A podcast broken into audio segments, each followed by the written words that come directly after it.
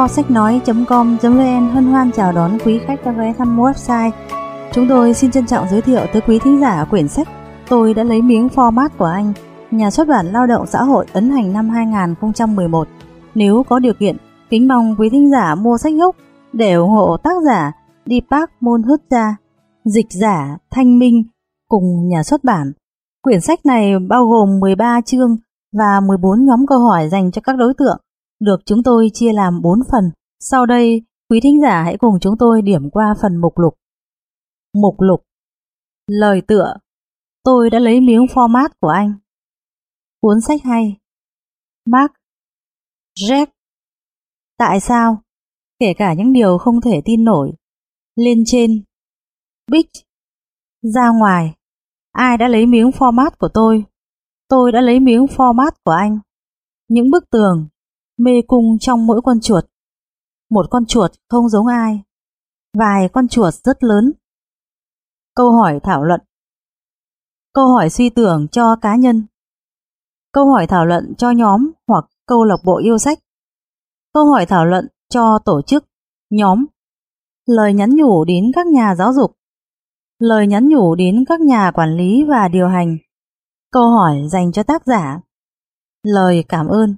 Và cuối cùng là những thông tin về tác giả. Lời tựa. Những ai đã đọc cuốn sách, ai lấy miếng format của tôi, hẳn khi nhìn thấy cuốn sách này sẽ đặt câu hỏi liệu nó là sự bác bỏ hay là sự mở rộng của nội dung cuốn sách kia. Khi một cuốn sách đã bán được trên 20 triệu bản với sự kính trọng dành cho độc giả của nó, tôi nghĩ mình có bổn phận phải giải thích lý do tại sao lại có người muốn thách thức thông điệp trọng tâm của cuốn sách đó. Nói ngắn gọn là tôi hy vọng mình sẽ làm được điều đó trong những trang mở đầu này. Tuy nhiên, câu trả lời thật sự lại nằm trong chính câu chuyện được viết trong cuốn sách. Tôi đã lấy miếng format của anh, được viết, tất nhiên là được viết ra để đọc với tư cách là một thực thể độc lập. Tuy nhiên, tôi cũng không hề ngạc nhiên khi được hỏi rằng liệu tôi có đang khẳng định thông điệp của cuốn Ai lấy miếng format của tôi là không chính xác hay đơn giản là chưa hoàn thiện không? Câu trả lời là cả hai. Ai lấy miếng format của tôi là một cuốn sách bắt buộc phải đọc với những người đang gặp khó khăn trong việc đối mặt với thay đổi, dù lớn hay nhỏ trong cuộc đời. Cuốn sách là lời nhắc nhở hữu ích rằng mỗi người cần chấp nhận sự thay đổi dù nó có thể nằm ngoài tầm kiểm soát Nhiệm vụ của chúng ta là phải tìm được sức mạnh để đi tiếp và thích ứng với nó. Thông điệp này không sai mà cũng không hề tầm thường, nhưng nó chưa đầy đủ. Ngay cả khi thích ứng là lựa chọn duy nhất, chúng ta cũng không nên dừng lại ở việc chỉ chấp nhận mù quáng và háo hức thích ứng để thay đổi. Chúng ta nên cố gắng để hiểu lý do chúng ta buộc phải thay đổi cách thức kiểm soát cuộc sống của bản thân trong tương lai như thế nào. Tính đúng đắn của những mục tiêu mà chúng ta đang theo đuổi và những việc cần làm để thoát ra khỏi các loại mê cung do người khác tạo ra. Nói cách khác, thích ứng hiệu quả là chưa đủ cho thành công hay hạnh phúc. Xét trên một phương diện khác, thông điệp của ai lấy miếng format của tôi không chỉ đơn thuần là chưa hoàn thiện mà còn rất nguy hiểm nữa. Có thể chúng ta nên suy nghĩ kỹ càng trước khi nói với người khác rằng họ đủ thông thái để chấp nhận ngay lập tức những giới hạn của mình. Có lẽ Chúng ta không nên gợi ý với những nhà cải cách, những chuyên gia giải quyết vấn đề, các doanh nhân và lãnh đạo tương lai rằng thay vì tốn thời gian vào việc băn khoăn xem tại sao mọi việc lại như vậy, họ chỉ nên làm một việc đơn giản là chấp nhận thế giới như nó vốn có mà thôi. Có lẽ chúng ta nên dừng việc nói với mọi người rằng họ chỉ là những con chuột chỉ biết mải mê tìm kiếm format trong mê cung của người khác. Tôi biết đó không phải là những thông điệp mà cuốn sách ai lấy miếng format của tôi muốn hướng tới, nhưng với rất nhiều độc giả, chúng đã thực sự truyền tải ý nghĩa đó. Tôi đã lấy miếng format của anh, muốn người đọc phải biết nghi ngờ những giới hạn mà họ thật sự phải đối mặt và khuyến khích họ hành động để thay đổi không chỉ cách cư xử mà còn cả hoàn cảnh của họ nữa. Với những chuẩn mực có từ lâu đời, quy tắc xã hội ngặt nghèo, sự khan hiếm tài nguyên, và do kỳ vọng quá nhiều vào những người khác, các cá nhân có thể đánh giá thấp khả năng kiểm soát số phận, định hình lại môi trường và vượt qua thách thức của họ, thành công cho những lĩnh vực như phát triển sự nghiệp, đổi mới, kinh doanh, sáng tạo, giải quyết vấn đề và cả phát triển con người nữa. Thường phụ thuộc chính xác vào điều này, khả năng thách thức nghịch cảnh, định hình lại môi trường và thiết lập hệ thống các nguyên tắc của chính bạn. Cũng giống như cuốn Ai lấy miếng format của tôi. Tôi đã lấy miếng format của anh kể câu chuyện về những con chuột sống trong một mê cung. Trong trường hợp này, nhân vật chính là ba con chuột thích phiêu lưu kỳ cục. Mark, Red và Big. Khi quan sát cuộc sống của chúng mở ra và đan chéo vào nhau, chúng ta sẽ khám phá ra rằng thay vì chỉ phản ứng lại với sự thay đổi và tìm format, mỗi người đều có khả năng thoát ra khỏi mê cung hay thậm chí định hình lại mê cung theo ý thích của mình. Chúng ta có thể tạo ra hoàn cảnh và thực tế mà mình muốn, nhưng trước hết cần loại bỏ ý niệm đã ăn sâu bám dễ rằng chúng ta chỉ là những con chuột đang sống trong mê cung của người khác. Như Jet giải thích, cậu thấy đấy, Mark, vấn đề không phải là chúng ta là những con chuột sống trong mê cung, mà vấn đề nằm ở cái mê cung trong mỗi chúng ta ấy.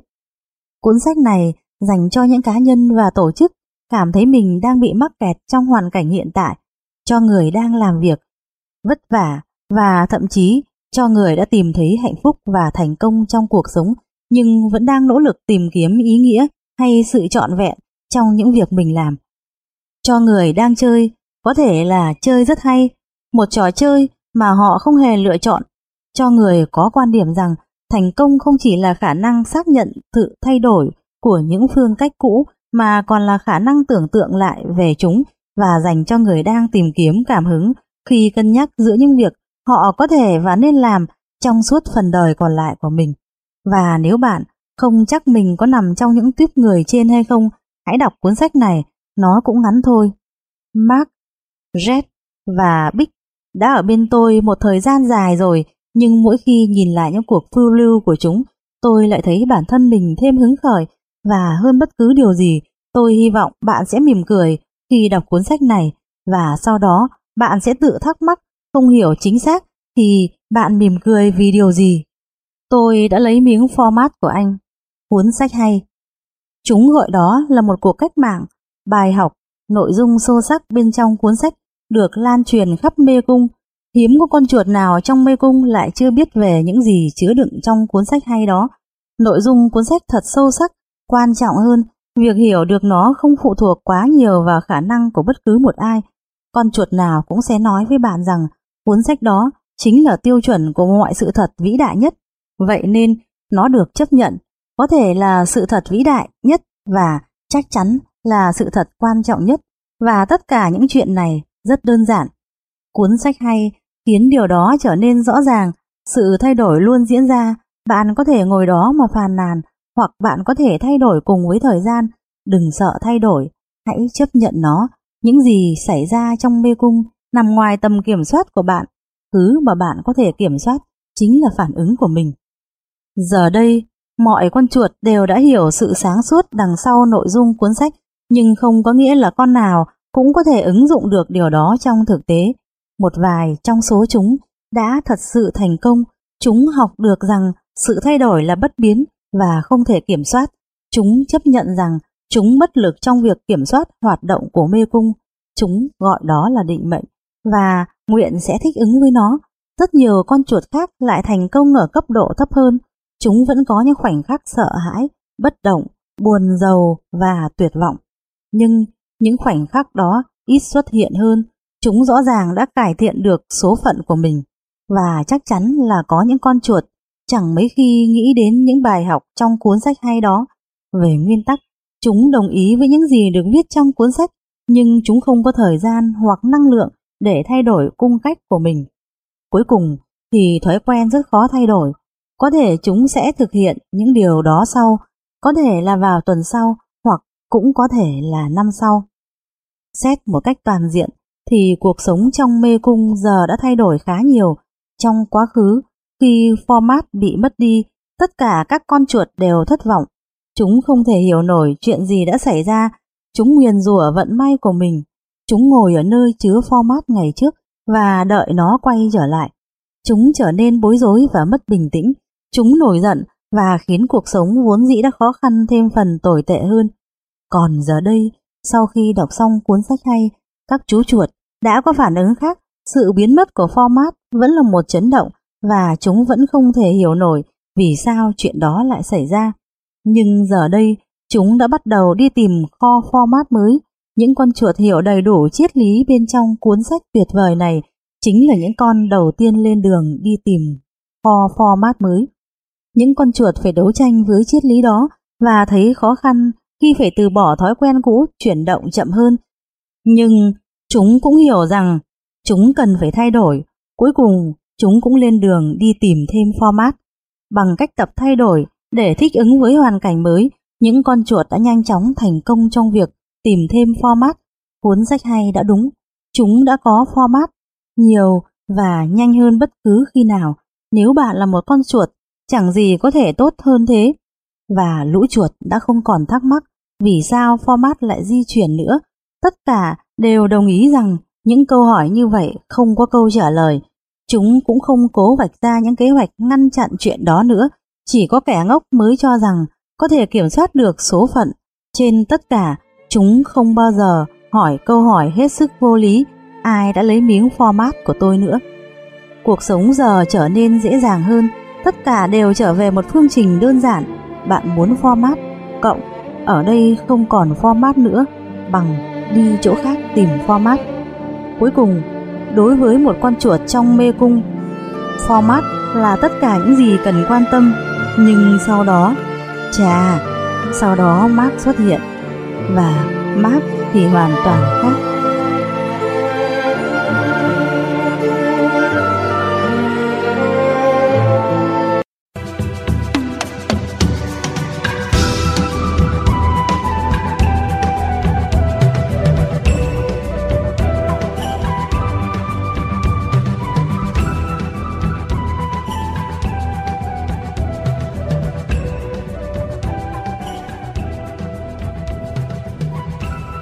Sau đây kho sách nói.com.vn xin mời quý thính giả đến với phần tiếp theo của cuốn sách. Chương 1 Mark Khi Mark còn nhỏ, có lần cậu đã hỏi bố mẹ rằng vì sao lại có một cái mê cung. Bố mẹ cậu không biết phải trả lời câu hỏi đó như thế nào. Khi cậu này nỉ họ, họ nói với cậu rằng có những câu hỏi không có câu trả lời và câu hỏi về mê cung cũng vậy. Khi cậu hỏi tại sao cái mê cung lại có kết cấu như vậy và tại sao nó có quá nhiều hành lang vô dụng. Họ bảo cậu rằng đừng lãng phí thời gian với những câu hỏi tại sao. Họ nói rằng việc thắc mắc sẽ không dẫn cậu tới chỗ có format đâu. Cậu chỉ có thể tìm format bằng cách chạy quanh mê cung nhanh nhất có thể. Họ giải thích rằng mê cung là một thứ đương nhiên, cậu phải sống với những gì đương nhiên. Họ quả trách cậu rằng cậu đã quá kiêu ngạo khi nghĩ rằng mình có thể hành động khác mọi người. Mark không chấp nhận sự phục tùng mù quáng đó, cậu tiếp tục làm cha mẹ, bạn bè, thầy cô và bất cứ ai thảo luận về chủ đề này với cậu phát cáu lên. Càng thắc mắc, cậu càng khám phá ra rằng những con chuột chẳng hiểu gì cả, chúng biết toàn bộ câu chuyện nhưng chúng hiểu rất ít. Một ngày, Mark đọc cuốn sách hay đó, nó làm cậu tức điên. Cậu không thể hiểu tại sao cuốn sách đó lại được phổ biến rộng rãi và được chấp nhận một cách mù quáng như vậy. Sau khi đọc xong cuốn sách, tất cả các con chuột khác đều quyết định là sẽ chấp nhận sự thay đổi mà không thắc mắc gì. Vì cuốn sách đó nói rằng sự thay đổi là tất yếu và không thể kiểm soát nổi. Nhưng Mark thì khác. Sau khi đọc xong cuốn sách, Mark đi đến một quyết định hoàn toàn đối lập. Mark quyết tâm tìm bằng được người đã lấy format và lý do vì sao họ lại lấy format đi. Cậu quyết tâm tìm hiểu tại sao mê cung lại được cấu tạo như vậy. Cậu quyết tâm thay đổi những thứ cậu không thích trong mê cung và cậu bắt đầu làm. Một thời gian dài trôi qua. Chương 2 Jet Jet là một con chuột không mấy quan tâm đến format. Với cậu, ăn chỉ là để duy trì sự sống và cậu quan tâm đến nó đơn giản vì nó cần thiết để duy trì trí óc cậu. Jet nổi tiếng vì sự thông thái dù rất ít người từng nói chuyện sâu với cậu về một chủ đề nào đó, cậu là một chú chuột nổi tiếng, nhưng cậu chỉ nói về những vấn đề quan trọng khi có người khác bắt đầu trước. Jack rất yêu quý bạn bè, nhưng cậu cũng đánh giá cao những khoảnh khắc được ở một mình. Jack là người có sức hấp dẫn. mắt ánh lên vẻ kiên định, cái miệng luôn mỉm cười. Có rất nhiều con chuột đến để bầu bạn với cậu, nghe cậu nói và bị quyến rũ, nhưng không con nào có thể giải thích nổi vì sao cậu lại có ảnh hưởng tới chúng như vậy.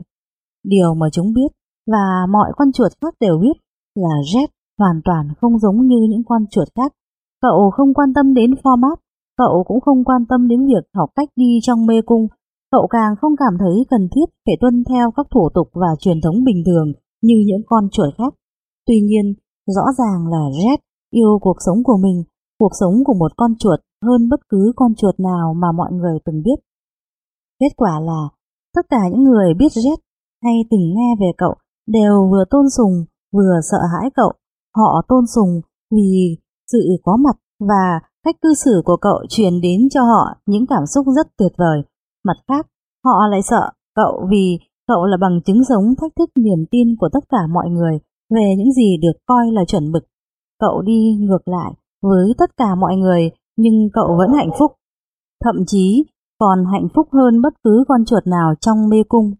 Một ngày, khi nhìn thấy Jack ngồi yên lặng trong một góc mê cung, một nhóm chuột nhỏ tụ tập lại. Khi Jack ngước lên, cậu nhận ra chúng đang rất muốn nói chuyện với mình. Jack đã quen với những cuộc thảo luận không chính thức và bất ngờ kiểu này, cậu cũng quen với cách mọi người bắt đầu phát triển và có xu hướng kết thúc thảo luận.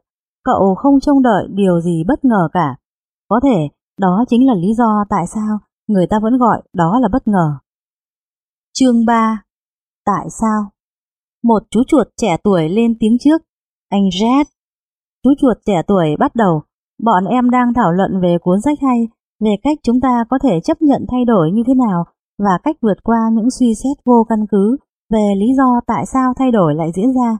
Anh biết đấy, cuốn sách nói rằng thay đổi là bất biến và nằm ngoài kiểm soát.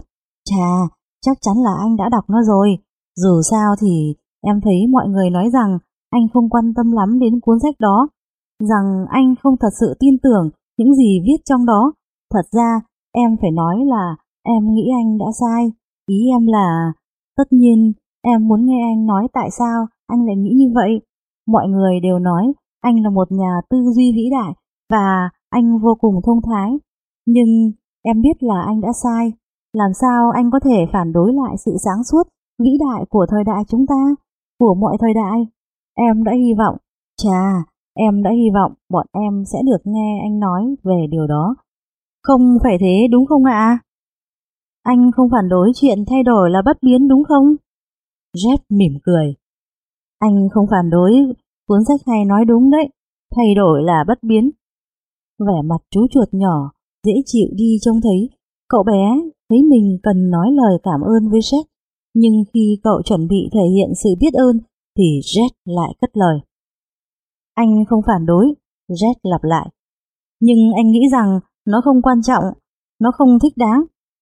Chú chuột nhỏ vô cùng sửng sốt. Nó ước gì Jet hoàn toàn phản đối ý kiến của mình.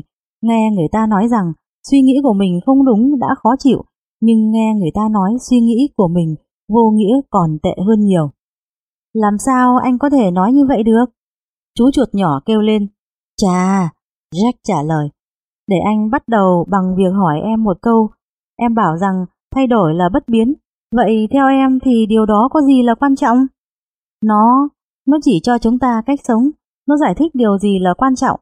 Nó nói cho chúng ta biết những điều mình có thể và không thể kiểm soát. Vậy nên nó giúp chúng ta tập trung. Nó chỉ dẫn cho chúng ta cách tận dụng tốt nhất thời gian của mình. Chú chuột nhỏ bắt đầu lấy lại tự tin.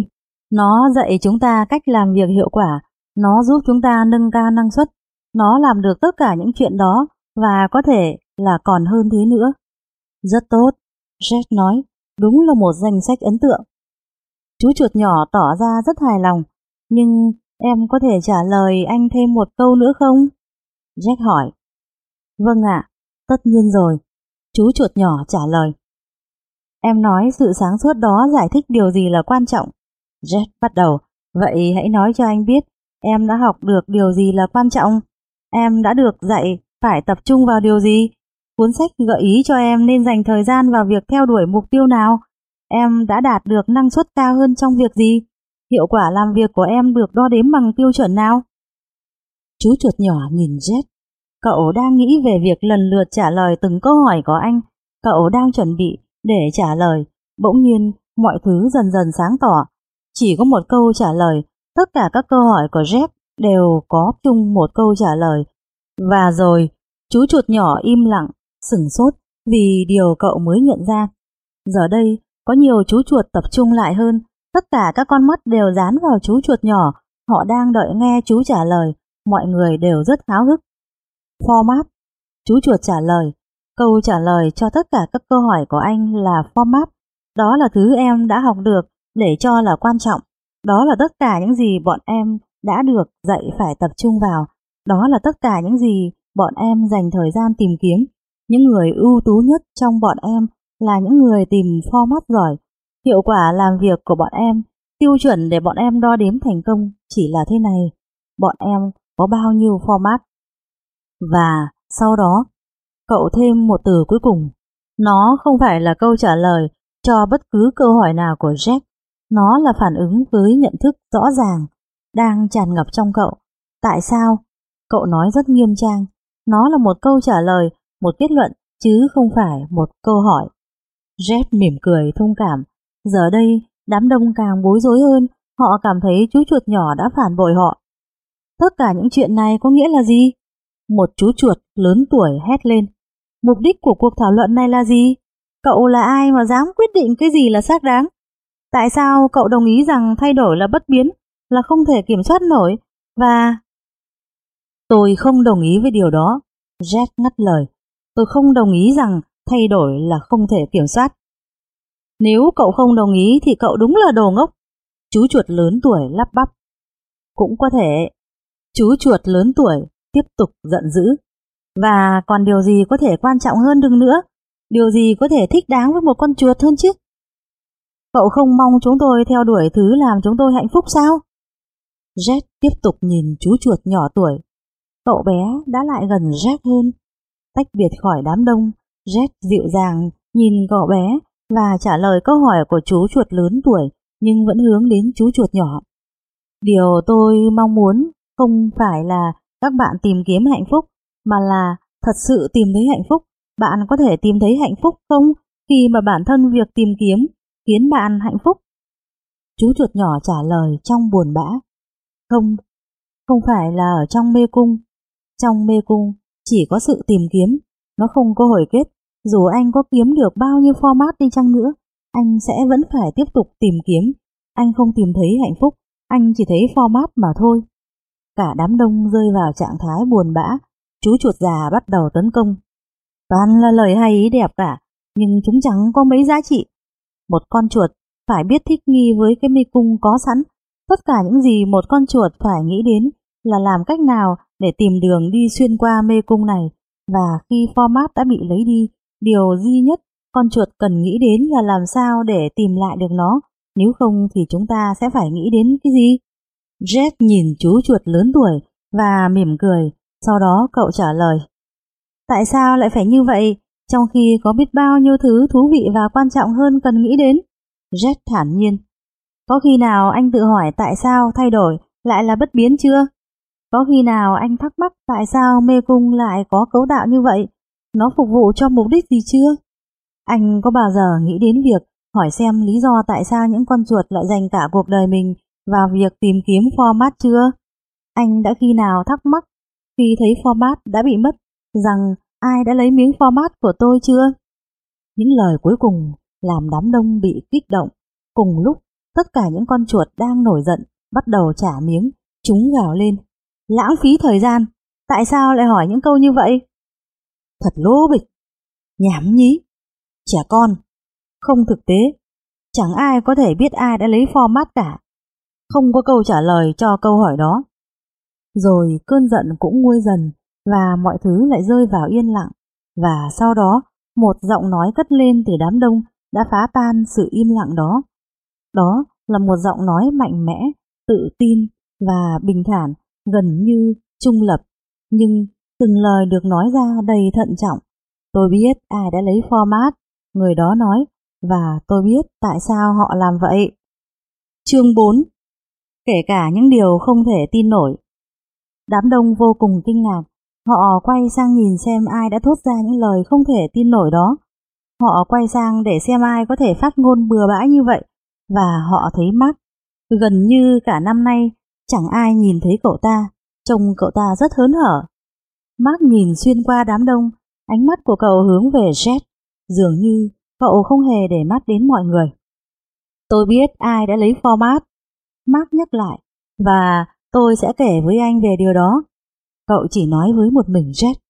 Đám đông yên lặng, họ sẽ nhanh chóng bỏ ngoài tai những lời nói đó, như thể chúng là những lời huynh hoang của một kẻ điên khùng, nhưng ánh mắt của Mark đã gạt bỏ những ý nghĩ đó trong họ. Cá nhân mỗi con chuột đều biết rằng cậu đang rất nghiêm túc, nhưng là một nhóm, họ không sẵn sàng để nghĩ đến khả năng này. Họ không biết phải nghĩ gì, họ không muốn nghĩ, mỗi người trong bọn họ đều đợi có ai đó nghĩ, ai đó trong nhóm sẽ quyết định xem tất cả nên phản ứng như thế nào. Cuối cùng, chú chuột già cười khẩy.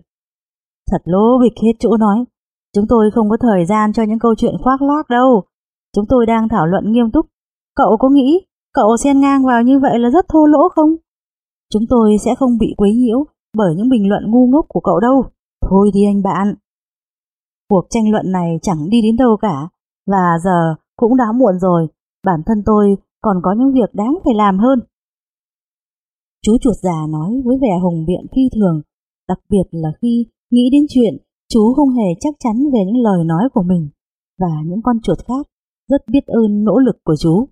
Đám đông chậm rãi giải tán, họ vẫn thoáng băn khoăn, không biết nên đi hay ở, nhưng những băn khoăn đó cũng nhanh chóng biến mất. Trong vòng một tuần, toàn bộ câu chuyện có thể bị quên lãng, có thể chỉ trừ chú chuột nhỏ tuổi mà thôi. Khi đám đông đã giải tán, chỉ còn lại mình Jack, cậu gần như không hề dịch chuyển. Mark tiến lại gần cậu. Tôi muốn nói chuyện với anh. Mark nói, tôi biết chắc rằng mình muốn nghe những gì cậu nói. Jack trả lời, đã gần một năm rồi. Mark tiếp tục, quá nhiều chuyện đã xảy ra, tôi đã thấy rất nhiều. Tôi cũng đã học và làm rất nhiều. Jack, anh là người đầu tiên tôi gặp mà tôi tin chắc rằng anh sẽ hiểu những gì tôi nói và hiểu nó có ý nghĩa như thế nào. Anh sẽ nghe tôi nói chứ? Tất nhiên rồi. Mark bước lại phía Jack và ngồi xuống cạnh cậu. Anh nhận ra rằng trông Jack còn rất trẻ. Anh đã từng nghe kể về Jack và cứ ngỡ rằng anh sẽ gặp một ai đó lớn tuổi hơn. Tôi sẽ bắt đầu từ chuyến đi của tôi. Xin hãy tin rằng mọi điều tôi sắp nói với anh là sự thật, kể cả những điều không thể tin nổi. Tôi biết, Jack nói. Mark bắt đầu kể câu chuyện của mình.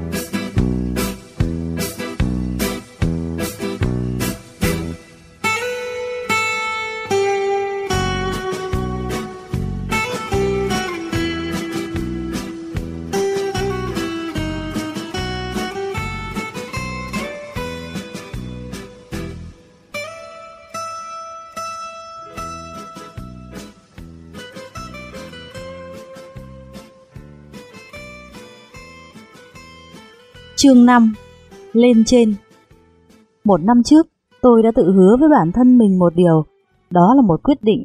Quyết định khó khăn nhất của tôi cho đến thời điểm đó. Tôi quyết định rằng mình sẽ phải khám phá xem tại sao mê cung lại có cấu tạo như vậy, tại sao format lại bị mất, và ai là người đã lấy format đi. Lúc đó, tôi chẳng có lý do gì để tin rằng mình có thể khám phá ra những chuyện đó. Tôi chỉ biết rằng tôi sẽ dành cả đời mình để nỗ lực mà thôi. Trong nhiều tuần, tôi dành thời gian nói chuyện với những người khác, đặc biệt là những người lớn tuổi. Tôi hỏi từng người trong bọn họ xem họ có biết câu trả lời cho những câu hỏi của tôi không. Chẳng ai biết cả, và cũng chẳng có ai hiểu tại sao lại hỏi tôi như vậy. Với họ, tò mò là bản chất tự nhiên của một người trẻ tuổi như tôi, nhưng điều đó không có nghĩa là tôi có khả năng tự thỏa mãn sự tò mò của mình. Đây là điều họ nói với tôi. Không phải tất cả mọi câu hỏi bắt đầu bằng hai chữ tại sao đều có câu trả lời và thậm chí nếu chúng có câu trả lời thì đó không phải là điều một con chuột nên biết. Là chuột thì không nên đặt ra nhiều câu hỏi, là chuột thì phải biết chấp nhận. Nhưng như anh thấy đấy, Jet, tôi không thể. Cuối cùng, tôi cũng đi đến một kết luận mà tất cả những con chuột trẻ tuổi đều sẽ đến. Tôi kết luận rằng một con chuột trong mê cung sẽ không bao giờ có thể hiểu nổi tại sao nhưng không giống như những con chuột khác. Tôi không đi đến hành động tiếp theo như logic thông thường, đó là dừng việc băn khoăn tại sao lại. Thay vào đó, khi nhận ra rằng có rất nhiều điều mà một con chuột trong mê cung có thể biết và hiểu được, tôi quyết định ra khỏi mê cung. Đầu tiên, dường như đến cả ý tưởng đó cũng thật điên rồ, việc ra khỏi mê cung rốt cuộc có nghĩa là gì? Có một công việc như vậy sao? Nhưng khi tôi cố gắng đi đến một quyết định khác biệt, niềm đam mê đã dẫn tôi đến kết luận này và do đó tôi bắt đầu khám phá xem chuyện đó có thể xảy ra như thế nào. Tôi đã biết rằng mê cung có rất nhiều đường rìa nhưng chẳng có cách nào để vượt qua những bức tường chặn ngang chúng cả. Tôi cố tìm xem có cách nào phá vỡ những bức tường đó không, nhưng không thể. Tôi cố đảo xuyên qua sàn mê cung. Vì tôi tò mò không biết liệu có thế giới nào dưới lòng đất không, và tôi lại thất bại. Tôi đi đến kết luận rằng lối duy nhất để ra khỏi mê cung là lên trên. Hiện giờ, hầu như không ai có thói quen nhìn theo hướng nào khác ngoài thẳng, trái, phải và xuống dưới. Thậm chí chúng ta chỉ nhìn xuống dưới khi muốn tìm mảnh vụn format cuối cùng sau bữa ăn mà thôi. Tất nhiên, khi còn là trẻ con, chúng ta thường ngẩng cổ nhìn theo hướng ngược lại từ phía dưới và tò mò quan sát nguồn ánh sáng đó, nhưng chúng ta sớm phát hiện ra rằng nó chẳng có giá trị gì và dừng việc đó lại. Tôi quyết định rằng biết đâu việc quan sát lại chẳng có giá trị nào đó và đúng như dự đoán, chẳng có gì trên đó cả. Những bức tường dường như mở rộng không giới hạn lên trên và rồi điều đó cũng đến. Tôi phát hiện ra một chuyện. Tôi nhận ra rằng nếu đứng ở một hành lang đo chiều dài của bóng bức tường và sau đó đứng ở một hành lang song song với nó và đo chiều dài của chính bức tường đó từ cùng một hướng, bóng của bức tường sẽ có độ dài khác nhau một chút. Tất nhiên, điều này có nghĩa là nguồn sáng nằm cùng hướng với bức tường thứ nhất và những bức tường đó không cao vô hạn. Điều này không có gì đáng ngạc nhiên cả, nhưng sau một thời gian tìm hiểu, tôi phát hiện ra rằng tôi có thể tính toán được các góc ánh sáng chiếu vào từng hành lang bằng cách tính chiều dài của bóng tường, khoảng cách giữa các bức tường của hai hành lang và khoảng cách giữa cả hai bức tường với một bức tường song song không có bóng. Điều này không hề đơn giản vì không có nhiều nơi trong mê cung mà người ta có thể tìm thấy ba bức tường song song với nhau, nơi có sự sắp xếp khiến một trong những bức tường đó không có bóng ở mặt bên kia. Nhưng sau đó, khi tìm hiểu ra điều này, bổ sung thêm vài ước tính hợp lý, tính toán các góc, tôi có thể xác định được chiều cao của các bức tường. Tôi làm các phép tính và xác định được là nếu bốn con chuột đứng chồng lên nhau thì sẽ lên được đến đỉnh. Tôi tìm những con chuột khác nhưng sớm phát hiện ra rằng một con chuột không đủ sức để chịu được khối lượng của nhiều hơn một con chuột khác đứng trên đầu. Đây là vấn đề. Sau đó tôi bắt đầu gom pho format lại nhiều nhất có thể và chất chúng thành đống nhưng cũng vô ích. Nó không đủ cứng để chịu được trọng lượng của tôi. Mỗi khi cố gắng trèo lên đỉnh đống pho mát đó, tôi chỉ lên được phân nửa chặng đường thì đã bị ngập trong pho mát. Thậm chí tôi còn thử trèo lên tường bằng bộ móng của mình và tôi vẫn thất bại. Nhưng sau đó, ngay khi các ý tưởng đã cạn kiệt, tôi có một cuộc gặp gỡ bất ngờ, đó là cuộc gặp với một con chuột không hề giống bất cứ con chuột nào tôi từng gặp. Một con chuột khác hoàn toàn với mọi logic thông thường và có thể là con chuột duy nhất có khả năng giúp tôi giải quyết vấn đề của mình.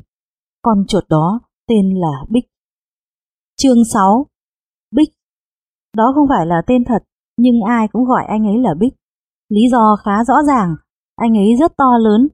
Anh ấy không hẳn là con chuột to nhất và cũng không thuộc tiếp to lớn do di truyền như một số con chuột khác, nhưng anh ấy là con chuột khỏe mạnh nhất trong mê cung. Thậm chí, chẳng cần phải tranh cãi, anh ấy là con chuột mạnh mẽ nhất trong trí tưởng tượng của bất cứ con chuột nào. Anh ấy to lớn vì anh ấy muốn trở nên to lớn và vì anh ấy làm việc dựa vào điều đó. Hiếm khi nào chúng ta thấy chuột luyện tập, đặc biệt là trong mê cung, chẳng có lý do gì phải làm thế cả. Đi kiếm format chính là một bài kiểm tra sức khỏe nặng nhọc nhất rồi. Bích ăn không nhiều lắm. Trong khi một con chuột bình thường luôn ăn tất cả format nó kiếm được, thì Bích chỉ ăn vừa đủ nhu cầu phát triển của mình. Sau bữa ăn, xung quanh mặt đất, nơi Bích ăn bao giờ cũng thừa format với những con chuột khác. Điều này rất lạ lẫm bởi bữa ăn của chúng chỉ kết thúc khi chẳng còn gì để ăn cả. Không giống như những con chuột khác, Bích thậm chí chẳng bao giờ đi tìm thức ăn, anh chẳng bao giờ phải làm vậy. Khi đi ăn và thấy format đã biến mất, anh cũng không hề bận tâm. Công việc hàng ngày của anh là chạy khắp mê cung và cứ một vài giờ anh lại gặp một đống format mới. Trong những dịp hiếm hoi, chẳng tìm thấy chút format nào, anh sẽ không ăn. Bạn bè hỏi anh, sao hôm nay cậu không đi tìm format? Anh sẽ trả lời rõ ràng rằng, đó không phải là trò tôi đang chơi. Vậy tại sao anh phải làm việc vất vả để có cơ bắp? Tại sao phải dành quá nhiều thời gian cho việc luyện tập như vậy? Tại sao phải bận tâm? Mục đích ở đây là gì? Suốt cuộc đời mình, Bích đã nghe người ta hỏi mình những câu hỏi đó. Anh thường chẳng mấy khi trả lời, và nếu có trả lời, anh sẽ chỉ nói, tôi chính là mục đích. Chẳng ai bận tâm xem anh nói vậy là có ý gì. Bích rất hài lòng, anh đã phát hiện ra điều gì khiến mình hạnh phúc và anh đã làm chính xác như vậy. Anh chẳng quan tâm nếu người khác không hiểu, việc người khác thấy việc tìm kiếm của anh chẳng có gì thú vị, cũng không hề quan trọng. Đó là vì chính bản thân anh. Và với Bích, chuyện đó hoàn toàn ổn. Bích không nhận ra rằng mình đang ở trong mê cung, điều đó chẳng có ý nghĩa gì với anh. Nó không đặt lên người ta bất cứ hạn chế nào. Bích có rất nhiều bạn và anh dành nhiều thời gian cùng với họ. Quan trọng hơn, môi trường đó mang lại cho anh rất nhiều cơ hội để theo đuổi đam mê của mình, để tìm kiếm bình yên và hạnh phúc. Vậy nên anh không hề bận tâm đến mê cung. Cho đến khi... Chà, một ngày, Bích nhận ra rằng cuộc đời mình đã thay đổi và lần đầu tiên trong đời anh để ý đến mê cung, nhận ra sự tồn tại của nó. Nhưng chúng ta sẽ đến với câu chuyện đó sau, trước khi chuyện đó xảy ra, Bích gặp Mark. Và đó là phần câu chuyện mà Mark đang kể dở. Chương 7 Ra ngoài Mark tiếp tục câu chuyện của mình. Một ngày, Bích tới tìm tôi và nói rằng anh có nghe về chuyện tôi đang nỗ lực điên cuồng làm chuyện gì đó. Anh ấy mỉm cười khi nói đến chữ điên cuồng, như để nhấn mạnh sự dừng dưng của mình với thuật ngữ đó. Tôi không biết Bích là ai, thậm chí chưa từng nghe về anh, nhưng trông anh vô cùng ấn tượng. Tôi chưa từng nhìn thấy con chuột nào mạnh mẽ và hoàn hảo đến thế. Khi anh nói với tôi, tên anh là Bích, tôi đã mỉm cười. Bích nói với tôi rằng anh nghe ai đó kể về chàng Mark đang theo đuổi một mục tiêu vô vọng. Anh trở nên hứng thú khi nghe thấy một trong những con chuột nói rằng tôi nên dừng việc cư xử như một đứa trẻ con ấy lại và đi tìm format. Khi một con chuột khác cộc cằn bổ sung thêm rằng tôi ở trong thế giới nhỏ bé riêng của mình, chơi đùa với những quy tắc của riêng mình và rằng tôi được coi là một tấm gương xấu cho những chú chuột trẻ tuổi. Big đã quyết định đi tìm gặp tôi. Big không quan tâm đến lý do tại sao tôi lại muốn trèo lên tường. Anh không hỏi tôi nghĩ gì về khả năng thực hiện công việc này. Thay vào đó, anh yêu cầu tôi đoán chừng xem bức tường cao bao nhiêu. Tôi nói với anh rằng nó cao chừng bốn con chuột chồng lên nhau. Sau một lát, anh nói tôi nghĩ mình có thể giúp cậu. Tôi hỏi anh ấy sẽ giúp tôi như thế nào. Tôi nghĩ xem câu trả lời của anh có thể là gì, nhưng ý tưởng về điều đó có vẻ rất xa vời. Tôi có thể ném cậu lên đó, chuyện đó nghe thế nào? Chuyện đó nghe thật khó tin, nhưng tôi biết Bích hoàn toàn nghiêm túc khi nói vậy. Trong đầu tôi chỉ nghĩ đến hai chữ, cảm ơn. Tôi trả lời anh với lòng biết ơn sâu sắc. Hãy chuẩn bị để lên đó nào. Bích nói với nụ cười trên môi. Bích đứng với tư thế, lấy chân sau làm trụ, lưng dựa vào tường. Anh bảo tôi chạy đến chỗ anh càng nhanh càng tốt, và sau đó nhảy lên khi đến nơi. Tôi làm theo lời anh nói, tôi chạy nhanh hết sức có thể và sau đó nhảy lên. Vào khoảnh khắc khi tôi nhảy lên, tôi cảm thấy Bích túm lấy chân sau của tôi và với một cú đẩy cực mạnh, anh tung tôi lên phía trên. Trước khi tôi biết điều đó, mắt tôi ở ngang tầng với bờ tường và ngay khi chuẩn bị rơi ngược trở lại, tôi với đến bức tường và tóm lấy nó.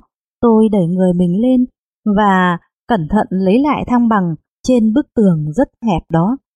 Tôi đã ở đó, một con chuột không còn ở trong mê cung nữa, một con chuột mà tại thời điểm đó có thể nhìn xa hơn bất cứ con chuột nào. Một con chuột sắp trả lời được câu hỏi đã được đặt ra vô số lần, nhưng cuối cùng đành từ bỏ trong vô vọng. Ai đã lấy miếng format của tôi? và tôi đã không chỉ dừng lại ở đó. Chương 8 Ai đã lấy miếng format của tôi? Mark tiếp tục câu chuyện của mình. Có những sinh vật khác ở ngoài đó, trông họ cũng giống như chuột, nhưng lớn hơn, họ thông minh hơn phần lớn những con chuột, nhưng lại kém hơn một vài con. Họ được gọi là con người. Một vài người trong số họ đã tạo ra mê cung và nó tồn tại vì niềm vui và lợi nhuận của họ, vì mục đích của họ. Thế giới của chúng ta, thứ mà chúng ta được ban tặng chẳng là gì cả. Cấu tạo của nó phục vụ cho nhu cầu và hứng thú của những người kiểm soát nó. Đó chính là những người định hình nên mê cung của chúng ta. Họ tạo ra luật lệ và mang đến phần thưởng cũng như sự trừng phạt cho chúng ta. Họ có thể làm vậy vì chúng ta yêu thích format hơn mọi thứ trên đời. Họ có thể làm vậy vì chúng ta là những con chuột trong mê cung và với một con chuột trong mê cung, tất cả những gì cần quan tâm là format. Kể từ sau chuyến thám hiểm đầu tiên của tôi ra khỏi mê cung, tôi đã có rất nhiều chuyến thám hiểm nữa. Tôi đã học được rất nhiều điều. Tôi mất nhiều tháng để học ngôn ngữ của con người. Tôi lắng nghe và đọc những gì họ viết. Tôi phát hiện ra rằng mê cung của chúng ta chỉ là một trong rất nhiều mê cung. Có những con chuột khác và những con người khác nữa. Và dù tất cả mọi sinh vật đều khác nhau, nhưng họ vẫn giống nhau ở vài điểm nào đó. Chúng ta cần một lượng format nhất định để duy trì cuộc sống, nhưng tôi đã học được rằng sự tìm kiếm của chúng ta không bắt nguồn từ khát vọng có thêm format. Thực tế là việc có thêm format không khiến chúng ta hạnh phúc hơn, mà việc lấy được thêm nhiều format mới thực sự có ý nghĩa. Khi có được một lượng nhất định, chúng ta sẽ quen với nó và lại muốn nhiều hơn nữa. Cuộc sống trong mê cung có tác dụng quan trọng với chúng ta đến nỗi không lượng format nào có thể khiến chúng ta hài lòng, hạnh phúc và bình yên. Đó là những thứ khiến chúng ta dành cả cuộc đời mình để theo đuổi khi chạy quanh mê cung. Nhưng khi đến đích, chúng ta lại không tìm thấy chúng. Tất cả chỉ là format. Cứ như vậy, format không giữ được lời hứa của nó và chúng ta từ chối việc đặt câu hỏi đối với niềm tin của bản thân về format hay về việc cái gì sẽ thực sự mang đến hạnh phúc cho mình. Thay vào đó, chúng ta vẫn tiếp tục tăng tốc và tìm kiếm thêm format và cuộc đua cứ thế tiếp tục.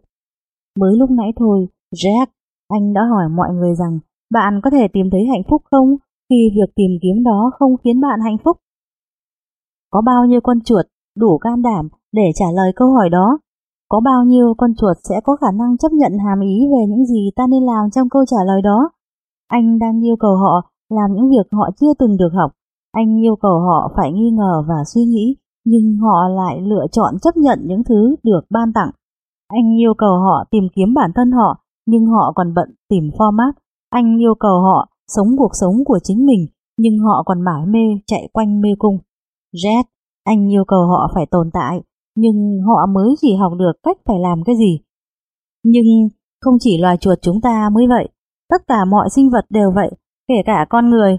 Họ cũng có mê cung của họ, họ cũng có format, nhưng họ không gọi chúng như vậy.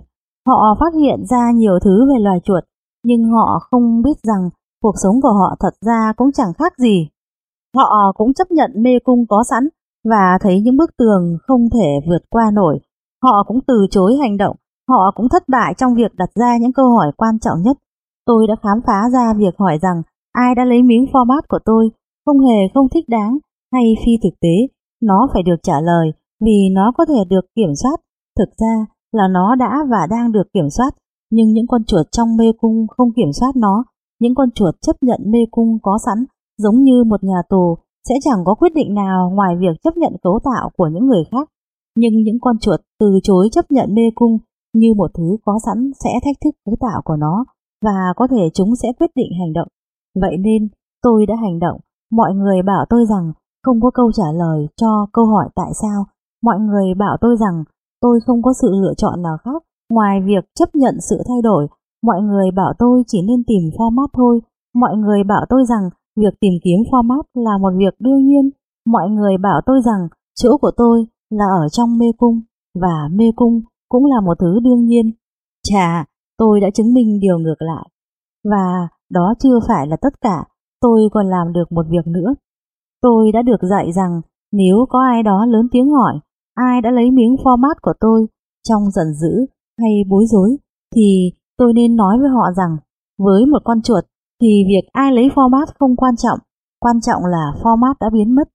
Chà, giờ thì tôi có phản ứng khác với câu hỏi đó. Lần sau, nếu có con chuột nào lớn tiếng hỏi ai đã lấy miếng format của tôi, tôi sẽ trả lời câu hỏi đó. Nhưng câu trả lời không phải như anh nghĩ đâu, Jack ạ. Vì giờ mọi thứ đã khác rồi. Tôi đã thay đổi chúng. Câu trả lời của tôi sẽ như thế này. Tôi đã lấy miếng format của anh.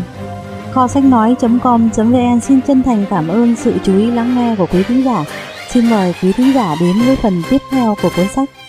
Chân thành cảm ơn quý thính giả đã lắng nghe quyển sách Tôi đã lấy miếng format của anh. Quyển sách này thực hiện được là nhờ sự tài trợ của thương hiệu nấm Linh Chi 55 thuộc vườn ươm trường đại học 55. Chuyên sản xuất tư vấn chuyển giao công nghệ mua bán nấm Linh Chi, nấm Vân Chi, nấm Liêm xanh, nấm Thượng Hoàng, đông trùng hạ thảo, gạo mầm, gạo thảo dược, các thảo dược hỗ trợ điều trị hiệu quả bệnh ung thư, viêm gan, sơ gan, cao huyết áp, tiểu đường, mất ngủ, giảm lão hóa. Tiến sĩ Nguyễn Văn Hiếu, phó trưởng khoa khoa học trường đại học 55 thành phố Hồ Chí Minh nói: được nghiên cứu sản xuất những loại thảo dược có chức năng điều trị bệnh tốt cho sức khỏe tôi rất hạnh phúc À, mỗi lần nghe bệnh nhân nói sức khỏe hồi phục tôi vui biết chừng nào à, và đó là lý do để tôi tiếp tục nghiên cứu cống hiến cho ngành nấm dược phẩm nói riêng và ngành thực phẩm chức năng của Việt Nam nói chung.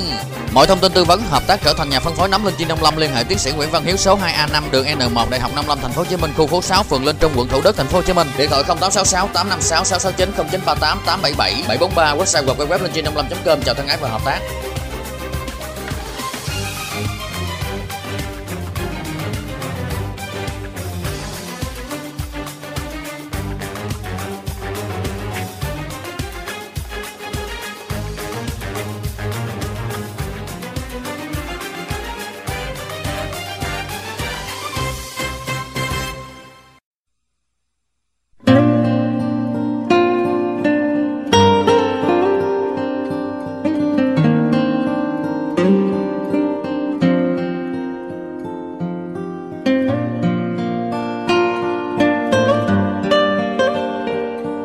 Kho sách nói.com.vn chào mừng quý thính giả đến với phần tiếp theo của cuốn sách Tôi đã lấy miếng format của anh.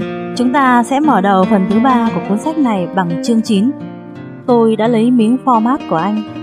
Tôi đã dành rất nhiều thời gian để học ngôn ngữ của loài người. Tôi cũng đọc những gì họ viết về mê cung. Tôi học cách họ thiết kế nó như thế nào và tìm hiểu mục đích của họ khi thiết kế. Tôi hiểu được tại sao họ lại di chuyển format và họ quyết định địa điểm di chuyển nó đi đâu. Tôi đã có câu trả lời cho rất nhiều câu hỏi từ thời ấu thơ của mình. Tôi đã khám phá ra tại sao có quá nhiều hành lang vô dụng trong mê cung, tại sao có rất nhiều con đường khác nhau nhưng đều dẫn đến một địa điểm. Tôi học tất cả những điều đó và nó giải thích tại sao mọi thứ trong mê cung lại vận hành như vậy. Nhưng điều đó không công bằng.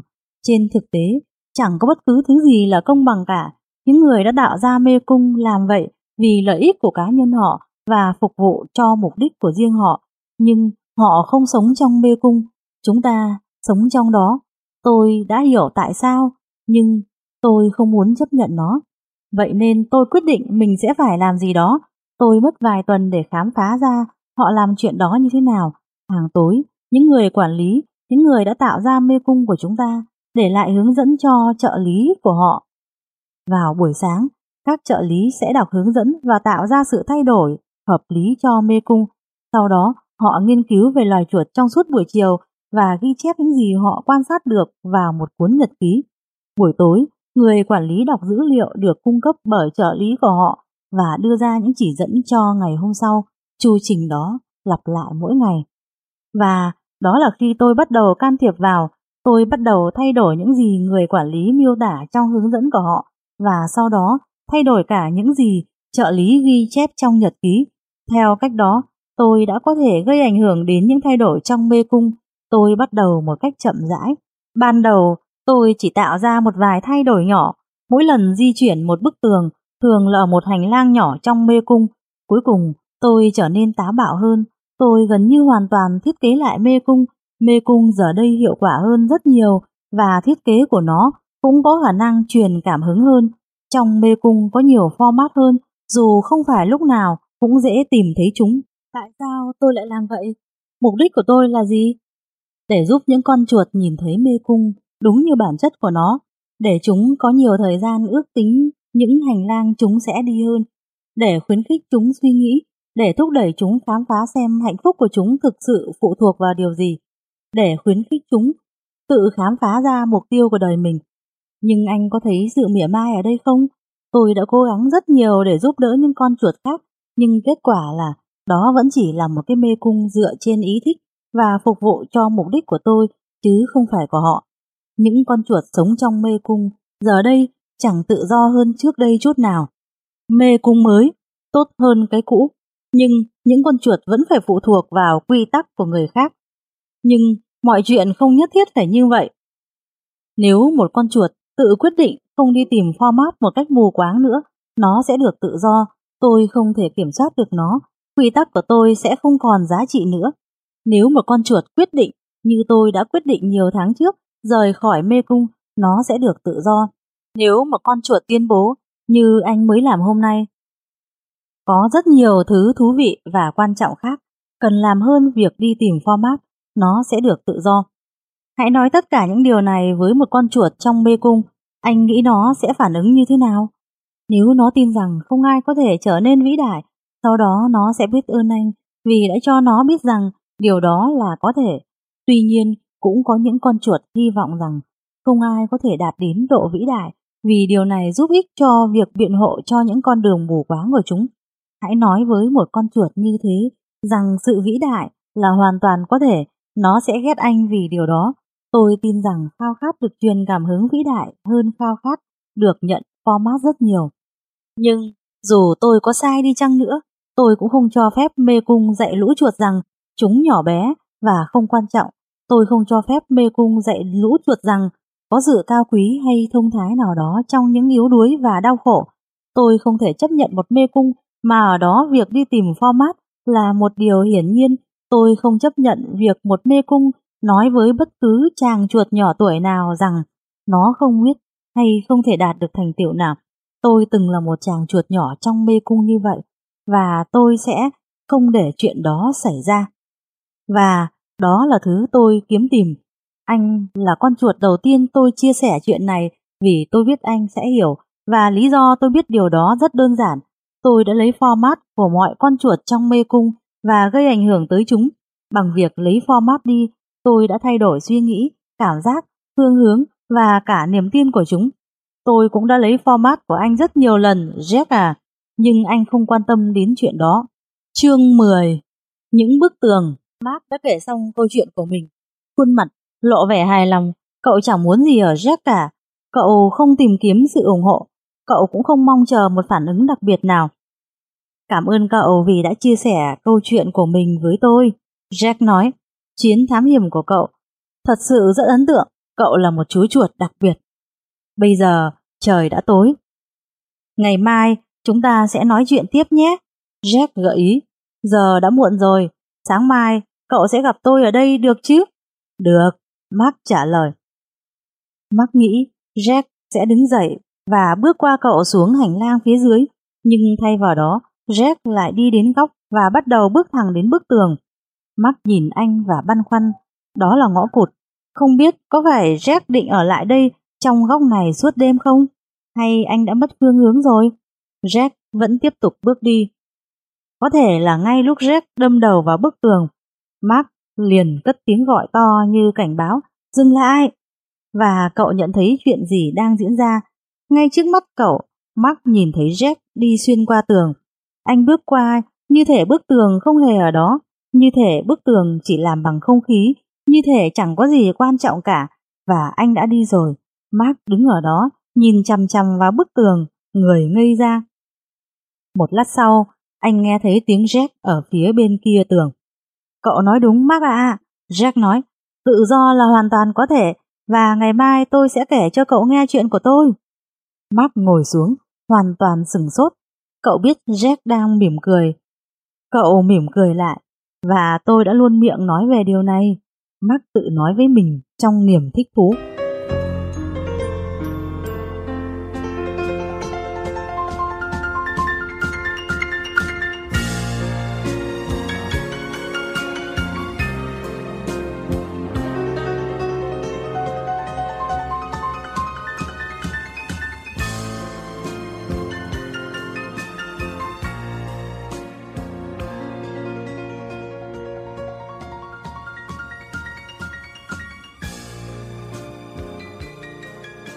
Chương 11 Mê cung trong mỗi con chuột Sáng hôm sau, Mark đến chỗ hẹn rất sớm.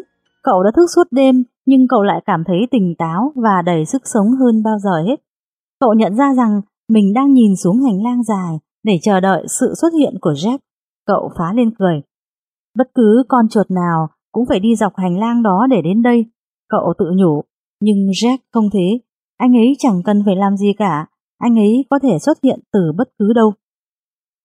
Rồi, cậu thấy Jack đang bước về phía cậu, như bất cứ con chuột nào khác, từ phía hành lang dài, và cậu lại bật cười. Khi họ đã chào nhau và cùng ngồi xuống, Jack nói, Mark, hôm qua, trước khi cậu kể chuyện của mình, cậu đã bảo tôi rằng mọi thứ cậu kể đều là sự thật, kể cả những điều không thể tin nổi. Đúng vậy, Mark đồng tình. Chà, Jack nói, tôi phải bắt đầu bằng việc nói với cậu rằng không có gì tôi kể với cậu là không thể cả. Mark gật đầu. Jack tiếp tục. Cậu sẽ nói gì nếu tôi bảo với cậu rằng chẳng có sự khác biệt nào giữa những gì cậu làm được khi thoát ra khỏi mê cung và điều tôi làm tối qua? Tôi sẽ nói rằng có thể đúng là vậy, nhưng tôi không giải thích được. Mark trả lời. Mark, cậu đã thoát khỏi mê cung như thế nào? Jack hỏi. Tôi vươn đến đỉnh của bức tường, tôi tự đẩy mình lên và sau đó tôi bò ra ngoài. Tôi có sự giúp đỡ từ người khác. bích đã ở đó và ném tôi lên. Mark trả lời. Tất cả những điều đó đều đúng, nhưng hãy trở lại xa hơn nữa trong câu chuyện của cậu. Tại sao cậu lại là con chuột duy nhất thoát ra khỏi mê cung? Tại sao Bích lại ở đó để giúp cậu? Làm sao cậu đến được với mục đích của đời cậu khi đứng trên đỉnh bức tường? Mark suy nghĩ một lát, sau đó cậu trả lời. Tôi là con chuột duy nhất cố gắng thoát ra ngoài. Vậy thì cái gì là lý do thực sự cho những thành tích cậu đạt được? Quyết định của tôi, quyết tâm của tôi, ý nghĩ của tôi, ý nghĩ rằng tôi sẽ thoát ra ngoài. Và mọi thứ khác cứ tiếp nối từ đó. Jack bổ sung. Đúng vậy. Cậu có một ý nghĩ và ý nghĩ đó định hướng những hành động sẽ mang lại hình dạng vật chất cho ý nghĩ của cậu với cách nhìn nhận của cậu. Với tôi cũng vậy, tôi làm điều tôi nghĩ mình có thể làm. Tôi làm điều tôi đã quyết định nó phải như thế. Tôi không nghĩ đến mê cung, những bức tường, như phần lớn mọi người vẫn làm. Đó là điểm chung giữa tôi và cậu. Nhưng có sự khác nhau ở đây. Mark nói, điều tôi làm là có thể, còn điều anh làm, xét về mặt vật chất hay bằng bất cứ cách nào, là không thể. Nó không tuân theo những gì mà chúng ta biết, nó không thể như vậy được. Vậy thì có gì khác nhau đâu? Jack nói, không có con chuột nào trong mê cung nghĩ rằng cậu có thể làm những việc cậu đã làm. Nó vượt quá suy nghĩ của họ, chứ không phải của cậu. Tôi đồng ý, nhưng ở đây vẫn có sự khác nhau. Tôi có thể giải thích với anh là tôi đã thoát ra khỏi mê cung như thế nào và tôi đã làm vậy. Còn anh có thể giải thích cho tôi, miêu tả với tôi, anh đã đi qua bức tường như thế nào không? Được, tôi có thể giải thích chuyện đó, Jack trả lời. Mọi việc xảy ra, mọi thứ chúng ta làm đều bắt nguồn từ ý nghĩ của chúng ta. Hãy nghĩ đến những cuộc tìm kiếm vật chất nếu muốn tìm một mẫu format. Ý nghĩ sẽ điều khiển cơ thể chúng ta đến chỗ có format. Dù ý nghĩ và cơ thể không được kết nối về mặt vật chất, nhưng cơ thể có thể phản ứng vì trí óc cứ khăng khăng là cơ thể hoàn toàn có thể được di chuyển theo những cách đặc biệt và ý nghĩa. Hãy xem một con chuột mới ra đời và cậu sẽ thấy niềm tin vững chắc đó không phải là thứ chúng ta sinh ra đã có. Ai cũng cần phải trau dồi qua những lần thực hành và suy nghĩ lâu dài để có được nó. Việc tìm kiếm những thứ không mang tính vật chất cũng vậy. Nếu chúng ta tập trung vào việc giải quyết một vấn đề, sẽ không có mối liên kết vật chất nào giữa ý định thực hiện mục tiêu đó, nỗ lực tinh thần, theo sau và phương pháp cuối cùng. Thứ cho phép chúng ta đi từ vấn đề sang việc phân tích. Để có giải pháp là sự nhất mực của tâm trí. Đó là điều chúng ta phải hiểu, phải nhận thấy. Đó là lời giải thích cho tất cả những chuyện này. Không có tính liên tục về mặt vật chất ở bất cứ đâu và mọi thứ đều khởi nguồn từ sự nhất mực của tâm trí. Mark nhìn anh chăm chú, lắng nghe từng lời anh nói. Jack tiếp tục. Việc cậu nghĩ rằng mình có thể đi qua được những bức tường hay không không quan trọng.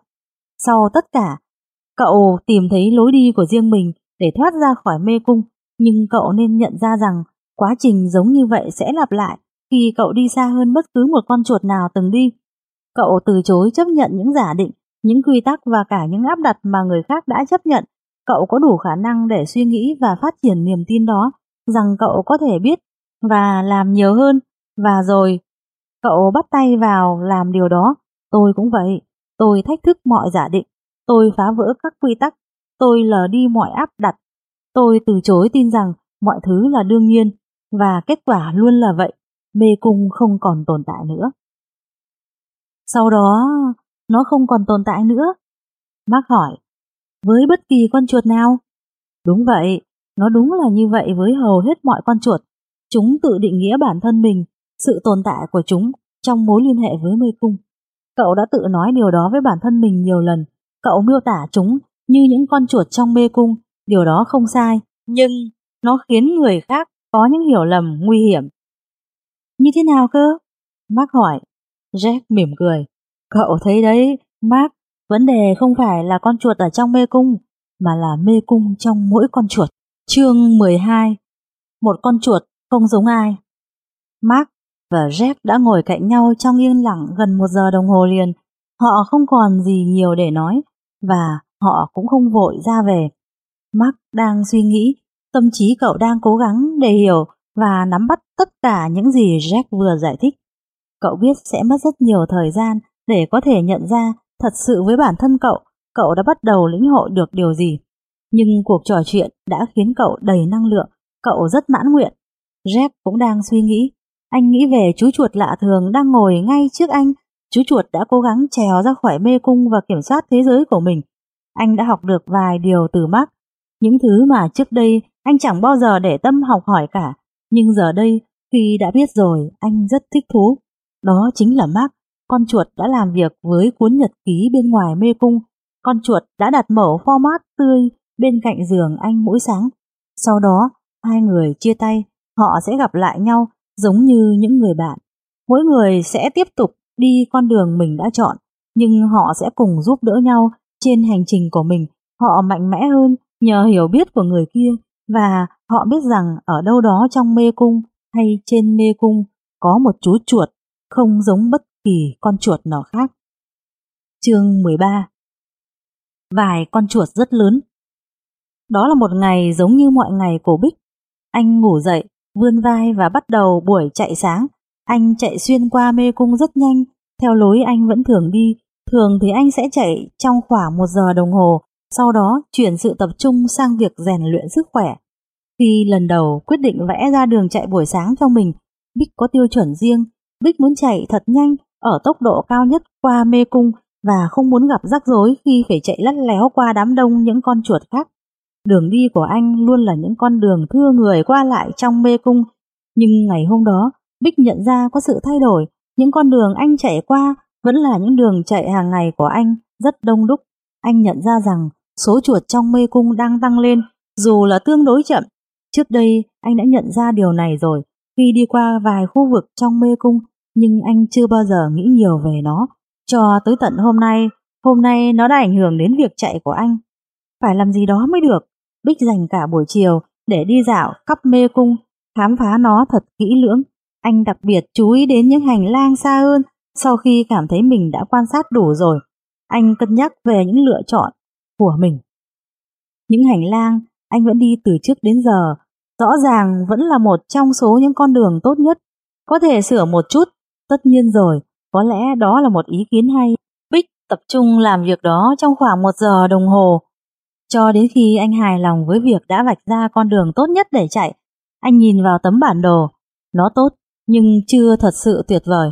Con đường anh vạch ra có thể sẽ hiệu quả trong một thời gian, nhưng rồi cuối cùng thì những hành lang xa hơn cũng sẽ trở nên đông đúc, không quá đông đúc, nhưng cũng đủ để khiến anh phải chạy chậm lại. Điều này thật không thể chấp nhận được. Anh suy nghĩ về tình huống này. Lần đầu tiên trong đời, anh thấy bản thân mình đang suy nghĩ về mê cung. Trước đây, anh chưa từng suy nghĩ về nó, chuyện đó không thích hợp với anh. Nhưng giờ đây, Kết cấu của nó, sự tồn tại của nó đang cản trở con đường mà anh theo đuổi và anh không thể chấp nhận điều đó. Mê cung lớn nhưng chưa đủ lớn. Mê cung là một cách sống nhưng nó không phải là cách sống của anh. Mê cung là tất cả những gì anh từng biết nhưng nó không phải tất cả những gì anh có thể tưởng tượng ra. Anh đã có quyết định của mình. Tối muộn, Bích bước đến một trong những cạnh của mê cung. Khi đến gần bức tường, anh khẽ chạm vào nó, anh lùi lại một bước và sau đó anh đẩy thật mạnh về phía trước với tất cả sức lực của mình. Anh đấm thẳng xuyên qua bức tường. Bích bước qua lỗ hổng mà anh vừa tạo ra và ra khỏi mê cung, anh sẽ không bao giờ quay trở lại đó. Một lần nữa, mê cung không thích hợp với anh. Đơn giản là có những công việc quá quan trọng, có những cuộc đời không dễ gì bị kìm hãm và có những con chuột thật sự lớn. Kho sách nói.com.vn xin cảm ơn sự chú ý lắng nghe của quý thính giả. Xin mời quý thính giả đến với phần thứ tư của cuốn sách. Chân thành cảm ơn quý thính giả đã lắng nghe quyển sách Tôi đã lấy miếng format của anh. Quyển sách này thực hiện được là nhờ sự tài trợ của thương hiệu nắm Linh Chi 55 thuộc vườn ươm trường Đại học 55. Chuyên sản xuất tư vấn chuyển giao công nghệ mua bán nắm Linh Chi, nắm Vân Chi, nắm Liêm Xanh, nắm Thượng Hoàng, đông trùng hạ thảo, gạo mầm, gạo thảo dược, các thảo dược hỗ trợ điều trị hiệu quả bệnh ung thư, viêm gan, sơ gan, cao huyết áp, tiểu đường, mất ngủ, giảm lão hóa. Tiến sĩ Nguyễn Văn Hiếu, phó trưởng khoa khoa học trường Đại học 55 Thành phố Hồ Chí Minh nói: được nghiên cứu sản xuất những loại thảo dược có chức năng điều trị bệnh tốt cho sức khỏe tôi rất hạnh phúc À, mỗi lần nghe bệnh nhân nói sức khỏe hồi phục tôi vui biết chừng nào à, và đó là lý do để tôi tiếp tục nghiên cứu cống hiến cho ngành nấm dược phẩm nói riêng và ngành thực phẩm chức năng của Việt Nam nói chung. Mọi thông tin tư vấn hợp tác trở thành nhà phân phối nấm Linh Chi 55 liên hệ tiến sĩ Nguyễn Văn Hiếu số 2A5 đường N1 Đại học 55 Thành phố Hồ Chí Minh khu phố 6 phường Linh Trung quận Thủ Đức Thành phố Hồ Chí Minh điện thoại 0866 856 669 0938 877 743 website hoặc web linh chi 55.com chào thân ái và hợp tác.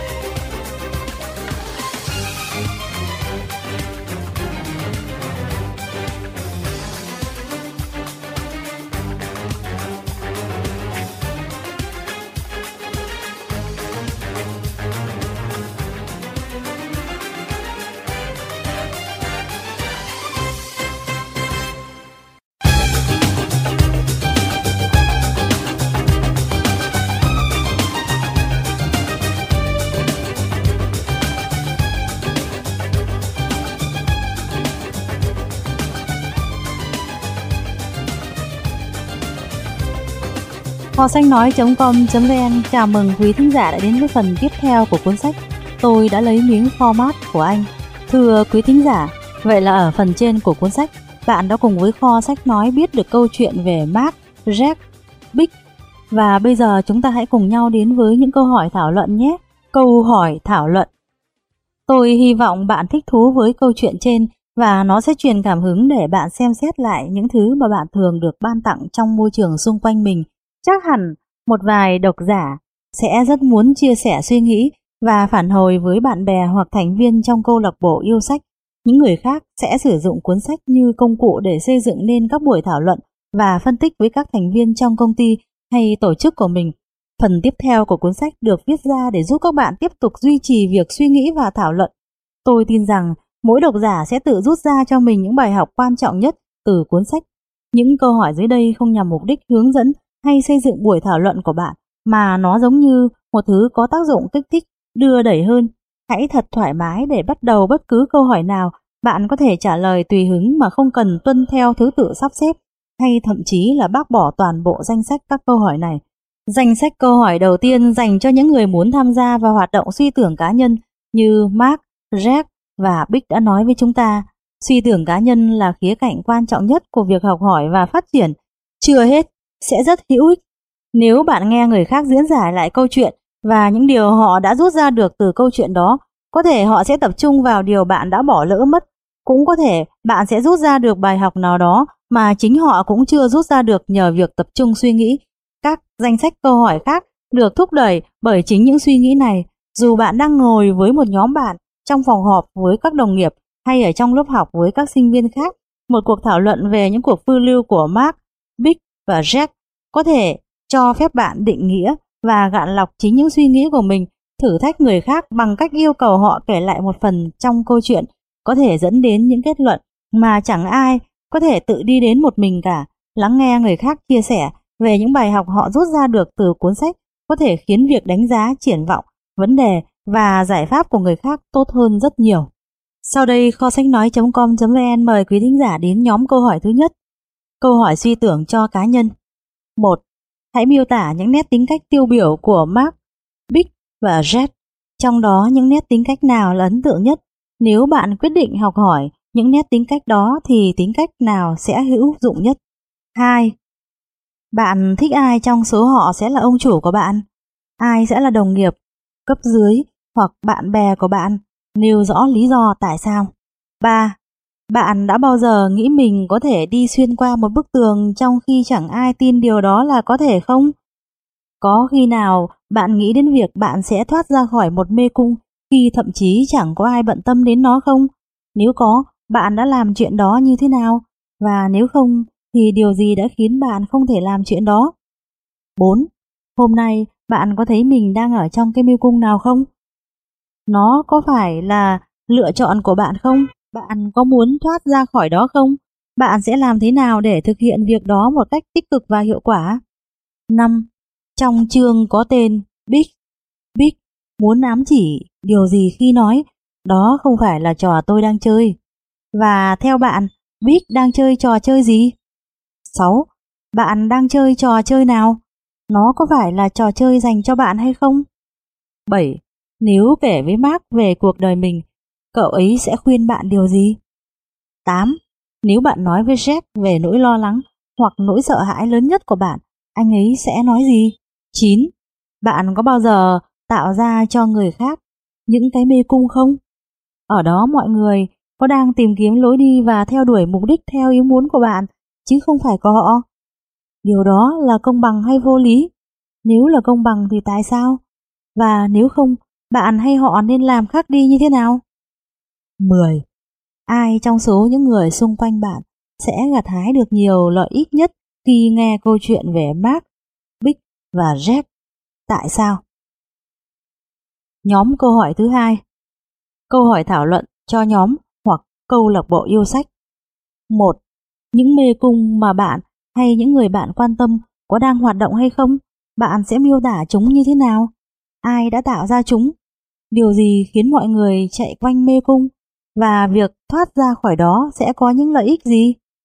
2. Trong chương mang tên mê cung trong mỗi con chuột, Jack có ý gì khi nói cậu thấy đấy Mark? Vấn đề không nằm ở chỗ con chuột trong mê cung, mà là mê cung trong mỗi con chuột. Bạn nghĩ điều đó có đúng không? Nếu có thì chuyện đó diễn ra như thế nào? Bạn có nghĩ rằng có những mê cung mà mọi người đều tin rằng nó ở bên ngoài nhưng thực chất lại nằm trong chính họ không? Làm sao chúng ta thoát ra khỏi đó được? 3. Mark, Big và Jack đã thoát ra khỏi mê cung theo cách của riêng mình, từng con chuột đại diện cho những nét tính cách nào? Chúng ta có thể học được gì từ cách chúng tiếp cận mục tiêu mình theo đuổi? 4. Bạn có nghĩ rằng Mark có khả năng thoát ra khỏi mê cung mà không cần nhờ đến sự trợ giúp của biết không? 5. Bạn hay bất cứ người nào bạn biết đã từng đi xuyên qua một bức tường chưa? Chuyện đó diễn ra như thế nào? Bạn đã mất những gì khi làm việc đó? Tại sao không phải ai cũng làm được việc đó? 6. Bạn nghĩ thế nào về những lời giải thích của Jeff về khả năng của mình? Nó có ý nghĩa gì với bạn không? Bạn có tin vào điều mà Jeff tin không? 7. Tại sao không phải lúc nào Jeff cũng đi xuyên qua các bức tường? 8. Bạn có nghĩ rằng những con chuột khác cũng sẽ thoát ra khỏi mê cung không? Hay không phải tất cả bọn chúng đều có thể làm điều đó? Tại sao? 9. Tại sao Mark lại trở lại mê cung sau tất cả những gì cậu đã học được? 10. Bạn đồng ý và không đồng ý với thông điệp nào nhất trong cuốn sách? Nhóm câu hỏi thứ ba Câu hỏi thảo luận cho tổ chức, nhóm 1. Nếu Mark nghiên cứu về tổ chức của bạn, cậu ấy sẽ nói gì và cậu ấy sẽ đưa ra lời khuyên nào? 2. Nếu Jack đánh giá về những giả định trong tổ chức của bạn, những thứ được cho là đúng, thì đánh giá của anh ấy sẽ là gì? Anh ấy sẽ đưa ra lời khuyên nào? 3. Tại sao những con chuột khác trong mê cung lại không thoải mái với những vấn đề mà Mark và Jack đưa ra? Rõ ràng rằng rất nhiều con trong số đó đã vượt qua được cảm giác sợ thay đổi. Vậy nỗi sợ hãi còn lại trong chúng là gì? 4. Bạn sẽ miêu tả sức mạnh của Mark, Big và Jack như thế nào? Trong đó, sức mạnh nào là phổ biến trong tổ chức của bạn? Sức mạnh nào đang bị thiếu hụt? Và những sức mạnh đó có thể được bồi đắp như thế nào? 5. Mê cung nào đang tồn tại trong tổ chức hay trong môi trường tổ chức của bạn? Ai đã tạo ra chúng? Tại sao họ lại muốn như vậy? Những mục tiêu hiển nhiên đúng nào tương đương với việc tìm kiếm format đáng được cân nhắc lại? 6. Chính xác thì điều gì đang cản trở việc thay đổi trong tổ chức của bạn? Có thứ gì có thể và nên thay đổi ngay lập tức không? Có thứ gì không thể được thay đổi trong thời gian ngắn nhưng có thể và nên được thay đổi theo thời gian không? Giờ cần phải làm gì để đảm bảo cho những thay đổi tích cực trong tương lai? 7. Những người có tính cách như Mark, Big hay Jack có thể thành công trong tổ chức của bạn hay không? Tại sao có và tại sao không? 8.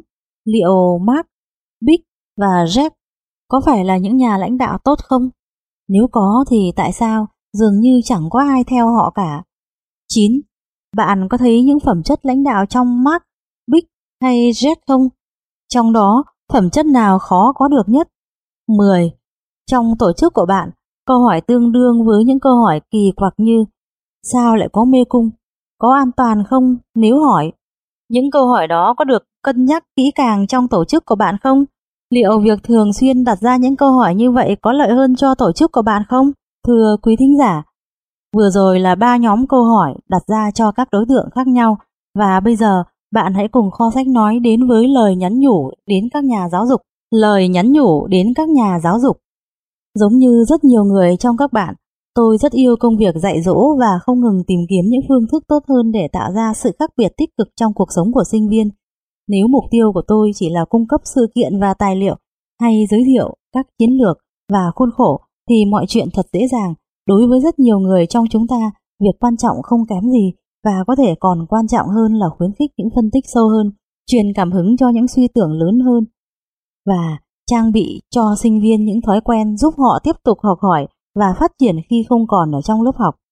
Tôi hy vọng rằng cuốn sách này sẽ góp một phần vào nỗ lực của chúng ta trong việc hướng tới những khó khăn và thách thức hơn sau này. Đó chính là mục tiêu của cuốn sách này. Còn giờ là hai suy nghĩ thực tiễn. Thứ nhất, những sinh viên nào sẽ được lợi từ việc đọc cuốn sách này? Trong nhiều cuộc thảo luận với sinh viên và các nhà giáo dục, tôi đã được nghe hai kiểu trả lời. Một nhóm nói với tôi rằng những khóa học trong lĩnh vực lãnh đạo, hành vi trong tổ chức, quyền lực và chính trị, kinh doanh và chiến lược có vẻ như sẽ được lợi nhiều nhất từ cuộc thảo luận lấy cảm hứng từ cuốn sách này. Một nhóm khác lại cho rằng một trong những sai lầm lớn nhất mà sinh viên mắc phải trong cuộc đời mình là do chuyên ngành họ lựa chọn và nghề nghiệp họ theo đuổi, rằng rất nhiều trong số những lựa chọn đó phản ánh áp lực và kỳ vọng từ bên ngoài hơn là sự đánh giá kỹ càng bởi chính sinh viên đó với mục tiêu và khát vọng của riêng mình. Thật buồn là rất nhiều sinh viên sẽ dành một vài năm thậm chí là cả đời để theo đuổi những giấc mơ không phải là của họ. Cuốn sách này có thể sẽ hữu ích trong việc khuyến khích sinh viên giải quyết những vấn đề đó sớm hơn trong chuyến hành trình của mình. Thứ hai, tôi đang chú ý đến chi phí giới thiệu những tài liệu mới trong một khóa học hay một chương trình. Chúng ta cần xem tài liệu đó thuộc về đâu và làm sao để phát triển được một hệ thống các bài giảng với tất cả sự trân trọng. Tôi khuyên các anh chị hãy tin vào sinh viên của mình. Trong cuốn sách này có rất nhiều dạng câu hỏi thảo luận, rất nhiều trong số chúng có thể được sử dụng để khởi xướng hay hướng dẫn những cuộc trò chuyện trên lớp. Đây là kiểu sách giáo viên dạy ít hơn, nhưng sinh viên sẽ học được nhiều hơn.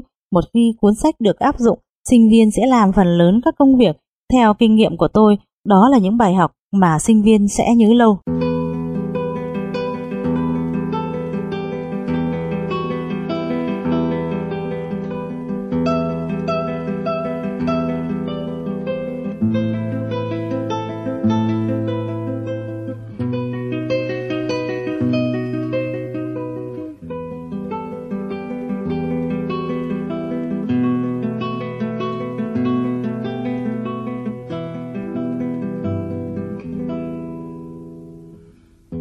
Chào mừng quý khán giả đã ghé thăm website www.khoasachnói.com.vn Xin chúc quý khách gặt hái được nhiều thành quả khi nghe sách tại khoasachnói.com.vn Tu sĩ Thích Thiên Phúc, vốn là người ham học hỏi và đam mê sách.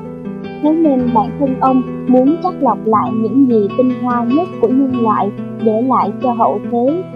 Ông tâm nguyện dành trọn khoảng thời gian ngắn ngủi còn lại của cuộc đời mình để xây dựng, sưu tầm và hoàn thiện kho sách nói ngày càng đa dạng phong phú để phục vụ đông đảo những người có trung niềm đam mê. Tuy gặp vấn đề về sức khỏe, nhưng với ông, cuộc đời không nhất thiết phải đến được bao nhiêu năm, mà là mình đã cống hiến được gì cho cộng đồng, cho dân tộc. Trong quá trình xây dựng, chắc chắn kho sách nói còn gặp nhiều sai sót. Mong các bạn khán giả bỏ qua và đóng góp ý kiến để website ngày càng hoàn thiện hơn. Hiện tại, thư sĩ Thích Thiên Phúc chân thành cảm ơn các nhà tài trợ, các bạn khán giả đã chung tay góp sức cùng xây dựng hơn 200 đầu sách nói. Tuy nhiên, quá trình thực hiện vẫn còn gặp nhiều khó khăn như chưa có nhiều nguồn sách, một số giọng đọc thời gian đầu còn chưa tốt. Thế nhưng, chúng tôi cũng nặng phép xin đóng góp công sức nhỏ bé này cho cộng đồng để hỗ trợ cho những thành viên yêu thích sách nhưng chưa có đủ điều kiện tiếp cận.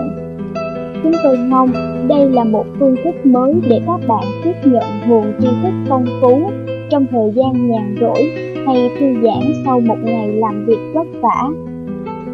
Chúng tôi mong Kho sách nói như là một người bạn tri thức thân thiết của các bạn tính giả trong cuộc sống tấp nập này. Nếu có điều kiện, kính mong các cá nhân, tổ chức, các tấm lòng hảo tâm hỗ trợ chúng tôi một phần trong việc xây dựng website. Rất mong muốn nhận được sự chia sẻ của các tác giả, dịch giả, nhà xuất bản về tác quyền với những đầu sách phong phú. Chúng tôi thực hiện website này là phi thương mại, thế nên rất mong các bạn thành viên khi có điều kiện sẽ mua sách gốc ủng hộ cho nhà xuất bản và tác giả. Xin trân trọng cảm ơn. Mọi thông tin ủng hộ cho kho sách nói.com.vn vui lòng liên hệ số điện thoại 0986 219 192 email thích thiên phúc gmail.com Mong các bạn nếu có điều kiện và sức khỏe hãy tham gia hiến máu nhân đạo hay hiến tặng thi thể để đóng góp cho cộng đồng. Các thức tham gia hiến máu nhân đạo tại các bệnh viện hay các chương trình phát động hiến máu. Các thức hiến tặng thi thể cho lắp ghép và nghiên cứu khoa học. Mang chứng minh nhân dân đến trường Đại học Y Dược, địa chỉ 217 Hồng Bàng, quận 5, thành phố Hồ Chí Minh, lên lầu 1 hỏi phòng hiến tặng thi thể. Điện thoại 0838 558 412 0838 555 780 0913 738 412 0903 707 746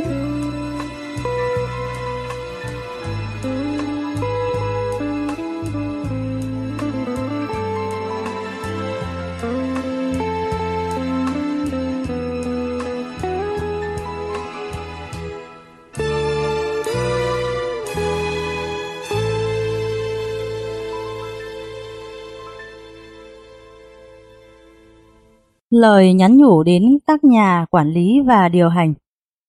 Suốt thập kỷ qua, tôi đã dạy sắp xỉ gần 10.000 chủ doanh nghiệp, các nhà điều hành và quản lý cấp cao. Phần lớn những buổi dạy đó đều diễn ra ở trường kinh doanh Harvard, nơi tôi tham gia giảng dạy các khóa đào tạo MBA cũng như các chương trình đào tạo lãnh đạo khác. Buổi giảng diễn ra trong suốt những chuyến viếng thăm mang tính chất tư vấn và đào tạo tới các tổ chức trên khắp thế giới và thuộc đủ mọi ngành nghề. Khi giảng dạy, tôi tập trung vào lĩnh vực thương thuyết và đưa ra quyết định chiến lược. Ngoài ra, tôi cũng có cơ hội tham gia vào các buổi thảo luận sâu về rất nhiều lĩnh vực khác nhau mà các nhà quản lý và điều hành cấp cao thường xuyên phải xử lý. Thường là ngày nào cũng phải xử lý như cách truyền cảm hứng đến nhân viên, cách khuyến khích nhân viên làm việc, cách tạo ra môi trường đổi mới, cách tuyển chọn những người tài năng nhất, cách phát triển các nhà lãnh đạo tốt nhất, cách tạo nên sự khác biệt trong ngành và trong con mắt của khách hàng. cách kiểm soát tốt mọi việc dưới sự điều khiển của các nguồn lực kinh tế và cạnh tranh nằm ngoài tầm kiểm soát của chúng ta. Loại kết cấu tổ chức nào phù hợp nhất với những mục tiêu mà chúng ta theo đuổi? Liệu chúng ta có đang tập trung vào những mục tiêu sai lầm không? Tôi hy vọng rằng cuốn sách này sẽ giúp bạn nhắm đến một vài trong số những vấn đề và mối lo ngại kể trên. Phần lớn trong số các nhà quản lý và điều hành tôi từng làm việc đều thông minh và chăm chỉ. Họ đều có quyết tâm cao và giờ họ vẫn đang phải tiếp tục đấu tranh với những vấn đề kiểu như thế này. Lý do ở đây là trí tuệ, nỗ lực và quyết tâm là cần thiết, nhưng chưa đủ hiệu quả để giải quyết những vấn đề khó khăn mà chúng ta phải đối mặt. Chúng ta cũng cần quay lại và thách thức những giả định của mình để xem xét những điều cũ kỹ theo cách mới. Chúng ta không chỉ phải cố gắng nhiều hơn mà còn phải tạo ra sự khác biệt và trên tất cả phải tạo ra môi trường nơi mọi người không ngừng hỏi tại sao và tại sao không. Tôi hy vọng cuốn sách này sẽ giúp bạn và đồng nghiệp của bạn tạo ra một môi trường như thế trong tổ chức của mình. Sau đây kho sách nói.com.vn mời quý thính giả đến với những câu hỏi dành cho tác giả. Chuyện gì sẽ xảy ra với Mark, Big và Jet đã lâu rồi chúng ta không biết tin gì về ba chú chuột đó. Tôi có thể nói chút ít về những gì sẽ xảy ra với chúng. Những cuộc phiêu lưu của Mark, Big và Jack vẫn tiếp tục ở bên ngoài mê cung và còn rất nhiều mê cung khác để chúng khám phá. Cuộc sống của chúng vẫn liên quan mật thiết đến nhau theo nhiều cách thú vị hơn. Các nhân vật mới xuất hiện, câu chuyện nhiều tình tiết hơn. Nguồn cảm hứng để sáng tạo nên ba nhân vật này là gì? Câu chuyện bắt đầu từ Mark, nhân vật gần như được sinh ra ngay sau khi tôi đọc ai lấy miếng format của tôi lần đầu tiên. Nó là hiện thân cho phản ứng cả về mặt tình cảm lẫn trí tuệ của tôi với cuốn sách. Tất nhiên, khi cậu ấy lớn hơn một chút, hay đúng hơn là khi phản ứng tình cảm và trí tuệ trưởng thành hơn, thì câu chuyện mới bắt đầu được viết ra. Khi Mark đã đủ lớn để bắt đầu gây ra vài rắc rối thì cậu ấy gặp Jack và Bích. Jack và Bích luôn ở đó trong bê cung, nhưng câu chuyện của chúng rất khó kết nối lại với nhau. Chúng ta cần Mark để mang chúng ta đến với nhau và bắt đầu những cuộc nói chuyện cần thiết. Rất nhanh chóng, cả ba chú chuột đều là những nhân vật không thể thiếu trong câu chuyện vì tôi đã phát hiện ra rằng đây là một câu chuyện chứ không phải ba câu chuyện. Câu chuyện của Mark không hoàn hảo vì những phản ứng tình cảm và trí tuệ với một tình huống thường không hoàn hảo. Ông yêu thích nhân vật nào nhất? Thực ra, chuyện này một mặt giống như việc hỏi trong số những đứa con của bạn thì bạn yêu quý đứa nào nhất vì bạn yêu chúng như nhau. Mặt khác, trong lúc tự đọc câu chuyện, tôi nhận ra rằng nhân vật mình ấn tượng nhất còn tùy thuộc vào chuyện tôi đang trải qua hay tôi đang nghĩ về chuyện gì vào lúc đó. Nhân vật nào khiến ông khó biết nhất? Jack, nhưng đôi khi thì đó là Big. Thưa quý thính giả, vậy là chúng ta cũng đã thấy được nhóm các câu hỏi dành cho các đối tượng khác nhau. Còn bây giờ, trước khi gấp cuốn sách này lại, chúng ta hãy cùng nhau đến với phần lời cảm ơn và những thông tin về tác giả nhé. Lời cảm ơn Tôi biết ơn rất nhiều người và rất nhiều người trong số họ đã có ảnh hưởng đến sự ra đời của cuốn sách này. Ở trường đại học Harvard, tôi được làm việc với những đồng nghiệp tuyệt vời, những người truyền cảm hứng xuất sắc. Tôi thật may mắn khi được làm việc trong môi trường và văn hóa không chỉ khuyến khích sự phát triển của những ý tưởng mới, mà còn biến chúng trở thành hiện thực. Hai sinh viên cũ của tôi, Ethan Grillit và Randy Grant, đã giới thiệu tôi với nhà xuất bản Perec Color. Cảm ơn Ethan và Randy đã thúc đẩy quá trình sản xuất cuốn sách này. Tại Perec Color, tôi đã được hân hạnh làm việc cùng với một ekip chuyên nghiệp và rất tuyệt vời. Tôi đặc biệt muốn gửi lời cảm ơn tới Steve Persanti vì lòng nhiệt tình không bao giờ cạn với những gì tôi viết và sự sáng suốt về mọi thứ liên quan đến việc kinh doanh cuốn sách này. Xin được gửi lời cảm ơn đến Jivan Sibasapramaniam, Kristen Frank, Daniel Flanner, Marie Jesus Aulio và rất nhiều khác tại Beret Color, những người đã dành rất nhiều thời gian, năng lượng và chuyên môn của họ vào dự án này. Tôi cũng muốn tỏ lòng biết ơn tới những người thầy tuyệt vời trong cuộc đời mình. Tôi đã học được nhiều hơn những gì mình tưởng khi bước vào lớp của thầy Lader hồi phổ thông. Trường nghệ thuật quân sự của Sheffield Brown và văn phòng của giáo sư Munihen khi còn là một học sinh trẻ tại trường quản lý Kellogg. Tôi xin thành thật biết ơn những người thầy này và rất nhiều người thầy vĩ đại khác tôi từng gặp. Cuối cùng và hơn hết, tôi mang nợ gia đình mình. Cha mẹ tôi, Chander và Shodep Mahotra đã giải thích cho tôi về việc vạch ra một lối đi riêng trong cuộc sống và quan trọng hơn, luôn khuyến khích mọi ý tưởng, tham vọng và nỗ lực của tôi. Anh trai tôi Manu Mahocha, người đã đi xuyên qua đủ các bức tường trong cuộc đời mình. Đến nỗi tôi băn khoăn, không biết anh ấy có để ý đến sự tồn tại của chúng hay không. Và vợ tôi Shikha, người không chỉ cho tôi sức mạnh và hỗ trợ tôi tìm kiếm thứ ở bên trên mê cung, mà còn giúp tôi đánh sập những bức tường mà tôi đã mất rất nhiều thời gian trèo lên. Các con tôi xứng đáng là những người có nhiều ảnh hưởng nhất trong công việc của tôi. Nhìn ngắm bọn trẻ khiến tôi muốn mình làm được những việc lớn lao hơn. Về tác giả Deepak Mahotra là giảng viên tại khoa thương thuyết, tổ chức và thị trường tại trường kinh doanh Harvard. Ông giảng dạy về chiến thuật trong thương thuyết với các sinh viên MBA, cũng như trong rất nhiều các chương trình cao cấp. Trong đó có Owner, President Management Program, Chaining the Game và Family in the Business. Deepak cũng là tác giả cùng với Matt Besserman của cuốn sách Negotiation Genius How to Overcome Obstacles and Achieve Brilliant Results at the Bargaining Table and Beyond. Thiên tài thương thuyết, làm sao để vượt qua các chướng ngại vật và đạt được những kết quả tuyệt vời trên bàn đàm phán và hơn thế nữa. Thiên tài thương thuyết được trao giải thưởng dành cho cuốn sách nổi bật năm 2008 bởi Viện Ngăn chặn xung đột và Giải pháp quốc tế. Nghiên cứu của Deepak tập trung vào các chiến lược thương thuyết, ra quyết định chiến lược, phát triển độ tín nhiệm, cạnh tranh leo thang, giải pháp xung đột và chính sách đối ngoại. Các công trình của ông cũng nhận được sự chú ý đáng ghi nhận từ giới truyền thông. Đặc biệt, Deepak từng xuất hiện trên kênh CNBC. Ông đã nhận được rất nhiều giải thưởng trong cả việc giảng dạy lẫn những công trình nghiên cứu của mình. Deepak hoạt động trong rất nhiều lĩnh vực, trong đó có tập huấn, tư vấn và đưa ra lời khuyên cho các công ty trên khắp thế giới trong hàng tá các ngành nghề khác nhau. Ông cũng thường xuyên được mời làm diễn giả tại các nhóm tổ chức cao cấp như John Precision Organization, tổ chức các chủ tịch trẻ, The Entrepreneur Organization, tổ chức doanh nhân và The Equity Club. Bạn có thể theo dõi Deepak trên Tinder tại địa chỉ www.tinder.com gạch chéo. Prop, xít trừ matocha. Bạn cũng có thể ghé thăm website của ông tại địa chỉ www.dipapmahota.com và hãy ghé thăm website của tôi đã lấy miếng format của anh tại địa chỉ www.resume.com và hãy tìm những cuốn sách về thương thuyết của Dipat tại địa chỉ www.negotiationgenut.com